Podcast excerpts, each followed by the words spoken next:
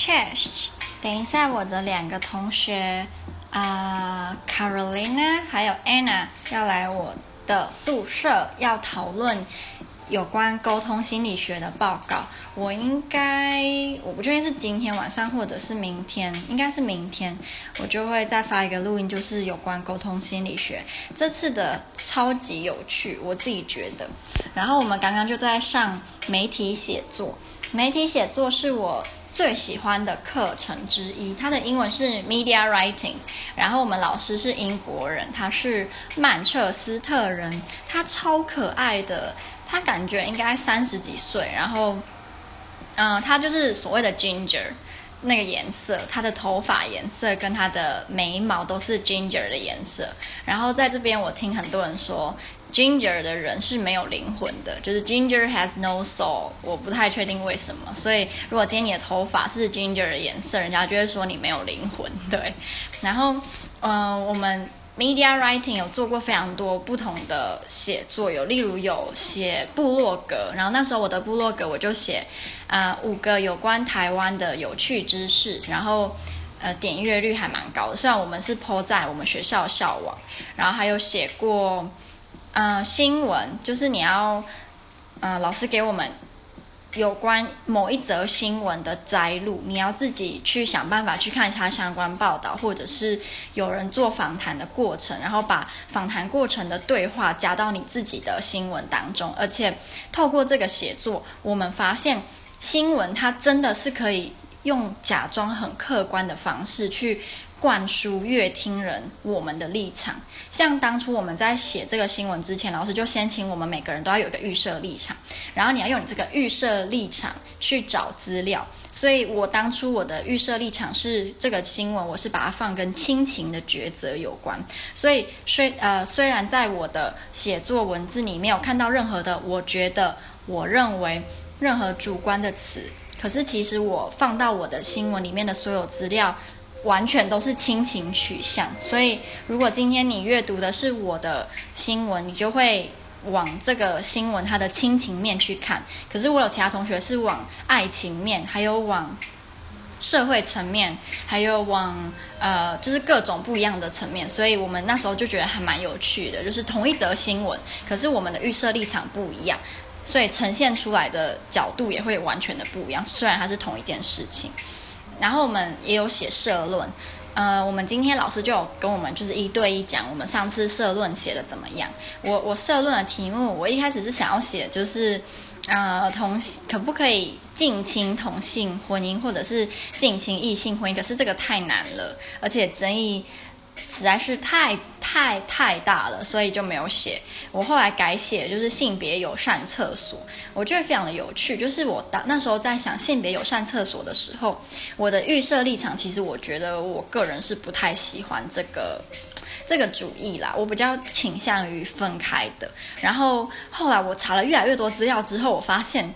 我改了我的立场。然后我在。那老师就跟我说，他一开始也是看我的资料之前，他也是认为不要有性别友善厕所。可是我们老师他其实算是一个蛮开放，嗯、我们听过他讲很多议题什么的，其实我们都觉得他是一个蛮 open-minded 的人。然后他一开始跟我一样，也是不太喜欢这个 idea。可是后来他看完我的社论，他说他他改变他的立场了，就是跟我一样，我就觉得还蛮开心，就代表我的社论有写成功。然后老师。这次希望我们写的是 a review，有点像是你可以 review 呃书或者是影集，就这两个。因为老师说影集在某个层面的复杂度可以跟书相提并论，尤其是如果这个影集有非常呃多季的话。然后上上礼拜老师就有请我们每个人想你最喜欢的影集或者是书，然后跟大家分享为什么这样。嗯，还有讲说你觉得里面比如说比较不好的地方，或者是让你印象深刻的地方，还有它的大致上的给人家的感觉等等。我那时候是说我很喜欢一本书，它会有拍的电影叫做呃当怪物，应该是怪物来敲门，然后。爱尔兰应该是爱尔兰的作者写的，我非常非常喜欢这本书。我觉得它在某个层面跟《Room》也很像，然后《Room》的作者也是爱尔兰人，所以我后来发现呢，我其实蛮喜欢英国作家跟爱尔兰作家写的书。我自己发现我有我有这个倾向，所以我之前在台湾的时候，我可能就会常常去分类，是比如说啊、英国小说或者是爱尔兰小说这一类的，我比较喜欢那个那个风格。嗯，然后上上礼拜有蛮多人就是有提到影集的，比如说《怪奇物语》也有人讲，然后还有老师他说他很喜欢看一个影集叫做《Dark》，然后是德国的，然后他好像跟《怪奇物语》很像，只是老师觉得《Dark》比《怪奇物语》还要好，就是他说《Dark》它的探讨的呃广度跟深度比《怪奇物语》还要深很多，但是。有对某些人来说会觉得 dark 有点太晦涩、太困难，而且好像有加入穿越的呃题材，所以我觉得应该是蛮有趣的。嗯、然后因为要写 review 的关系，老师今天就让我们练习呃单字，因为他认为嗯、正确跟准确跟好的用好这个字好 general 的那个单字会让你的英文作文更有 feel。然后我们今天就讲了很多可以使用的呃英文单字，然后我就可以跟大家分享一些。嗯、呃，例如我就讲好，我就讲好，OK。第一个，例如说 overrated，overrated 的意思就是今天如果有一个电影或一个影集，然后看过的人都说超好看，超好看，结果你去看了发现。根本没这么好啊！老师说他认为那个《权力游戏》就是这样，因为他听人家说《权力游戏》超赞啊，超好看，结果他自己看觉得是好看，可是没有到这么好看，你就可以说这是一个 overrated 的影集或电影。然后下一个叫做 hackneyed，hackneyed 这个好像比较少见，对不对？这个的意思是说，嗯。某一个剧情用得太平常了，所以变得很无聊。就例如总裁系列，这个可能就可以叫做 hacknet，就是你都几乎可以猜得出来剧情会怎么演。下一个 impenetrable，impenetrable 的意思就是这个剧情很复杂，然后很晦涩。呃，老师举的例子是。好像是乔治克隆尼曾经演过的跟太空有关那部电影，我不知道。然后他说那一部对他而言就是 impenetrable，就是很晦涩难懂。再来就是 disjointed，disjointed 就是这个剧情它没有很连贯，而且它的顺序很乱，就叫 disjointed。嗯、那时候他也有举例几部电影是 disjointed，但是我没有看过，所以我不知道。下一个 far-fetched。Far-fetched 就是太夸张、太扯了，你没有办法相信的剧情。比如说，啊、我之前也记得好像有一部影，那个叫不叫影集，应该是连续剧，中国的，就是什么变，呃，他原本是应该原本是男生，结果穿越到古代变成女生，然后怎样，就是很多很扯的剧情啊。这个就可以叫做 Far-fetched。可是。老师又说，如果今天你的剧情的内容实在是太好了，就算你出现很扯的呃内容的话，人家还会帮你找借口说，哎，你这个其实这个很扯，也是有可能会发生啊，怎样怎样。可是如果今天你的剧情太糟，很 weak，